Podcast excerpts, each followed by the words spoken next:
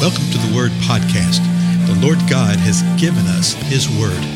Let us learn it. Let us live it. Let us rejoice in it. Spread the Word.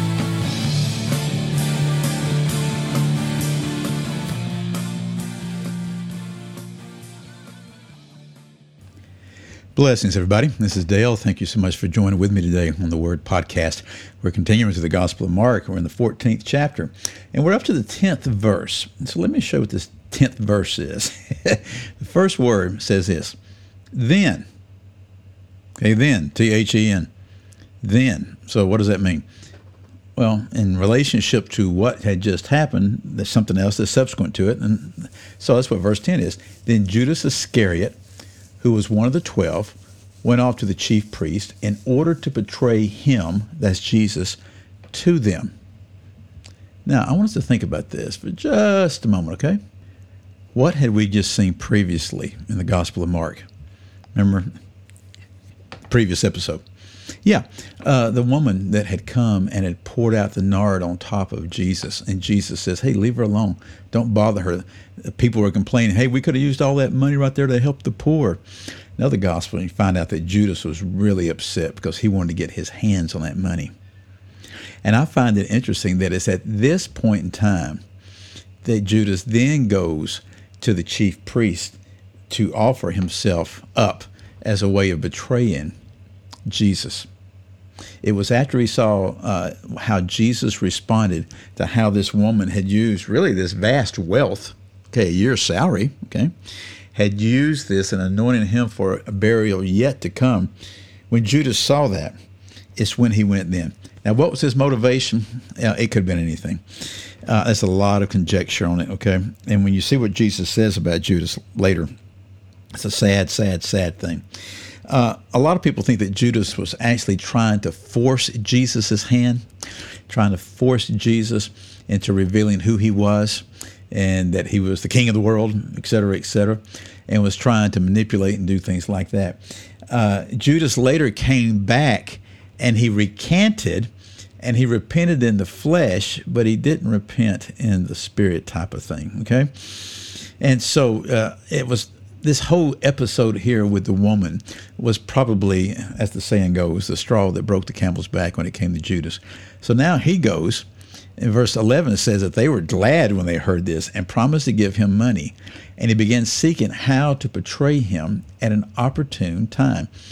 So remember, the religious rulers were seeking how they could uh, stealthily arrest Jesus and kill him without the crowd finding out. Well, now they got one of Jesus's disciples who has come in, one of the 12, and offered himself to betray him. Well, they jumped on this. They were going to give him money. They didn't give him a lot of money, they gave him 30 pieces of silver. Literally, the price of the slave. That's what you see in the Old Testament, I think, in two places, that that's the price of a slave. And so now they've agreed to it, and he's seeking a time to be able to do this. Verse 12 continues On the first day of unleavened bread, when the Passover lamb was being sacrificed, his disciples said to him, Where do you want us to go and prepare for you to eat the Passover? Now, this is a great verse there again to get the timing of all this and to understand what's going on. And I know, you know, don't get bored with me on this, okay? I just think it's really important.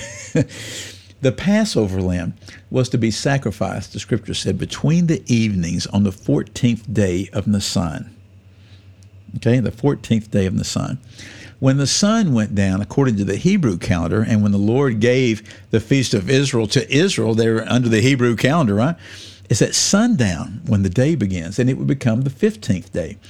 That 15th day was the first day of the feast of unleavened bread okay, the Feast of Unleavened Bread.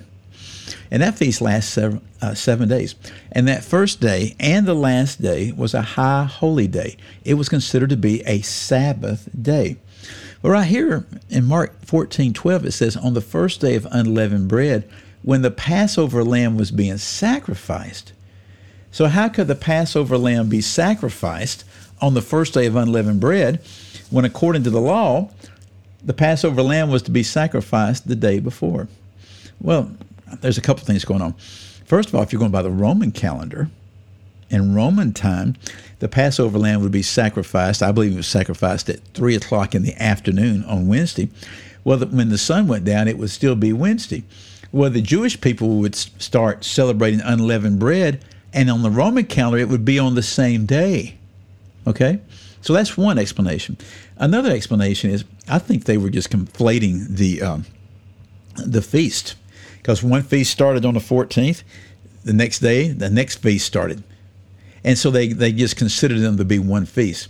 And you see it sort of handled like that in the scripture. It'll refer to as the Feast of Unleavened Bread, and it includes the Passover, the sacrifice of the Passover lamb. Because the, the sacrifice of the Passover lamb, they actually call it the day of preparation because that's part of preparing the meal that they're going to be eating when they sit down on the first day of unleavened bread in the evening of the 15th. And so that Passover lamb is killed at 3 o'clock in the afternoon on the 14th. Three hours later, they have roasted the lamb. They are sitting down and they're having the meal, and it begins the feast of unleavened bread.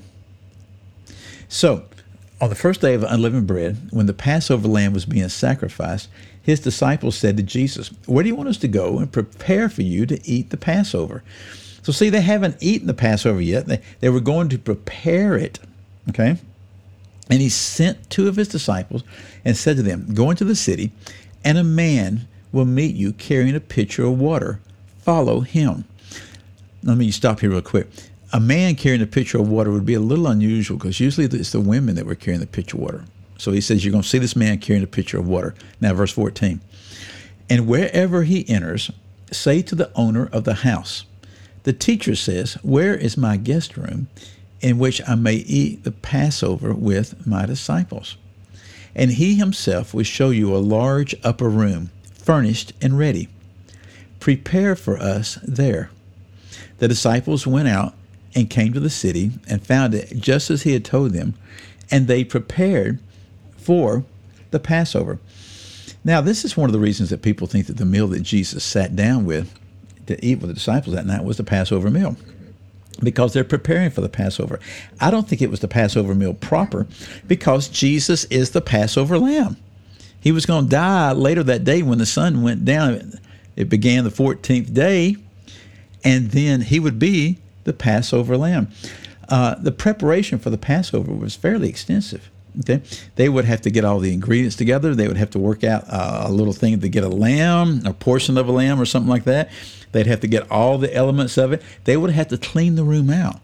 The room had to be clean, and it says right here that it was it uh, was prepared, furnished, and ready. But they would have to do the cleaning of it. So there's all sorts of things that would be involved in that uh, preparation. So it does not necessitate that the meal that they sat down that evening was the Passover meal. People say, well, but Jesus said that he wanted to have this meal with them for a long time. That's absolutely true. That's one of the reasons I don't think it was the, the yearly Passover. I think the meal that Jesus was wanting to have with them for a long time was the meal establishing the new covenant. The new covenant. And when you look at what he said, he was establishing a new covenant. He wasn't just celebrating uh, a Passover. And I know people have Seder meals and they go all this detail. Oh, this this, this is a Jewish tradition, this and this and this. Yeah, yeah, yeah. Uh, a lot of that is not biblically true. It may be traditionally true, but not biblically true. And they want to point everything. And yes, it may be this and that, but you know what? If you just adhere to what the Scripture says, it's a lot more powerful. Verse 17, last verse of the day. When it was evening, he came with the twelve. So it was evening. That would have been evening, which began the 14th day of Nisan. Jesus would die later that day at 3 in the afternoon. Again, I'm Dale. Our time's up. We'll continue in the next episode. Goodbye.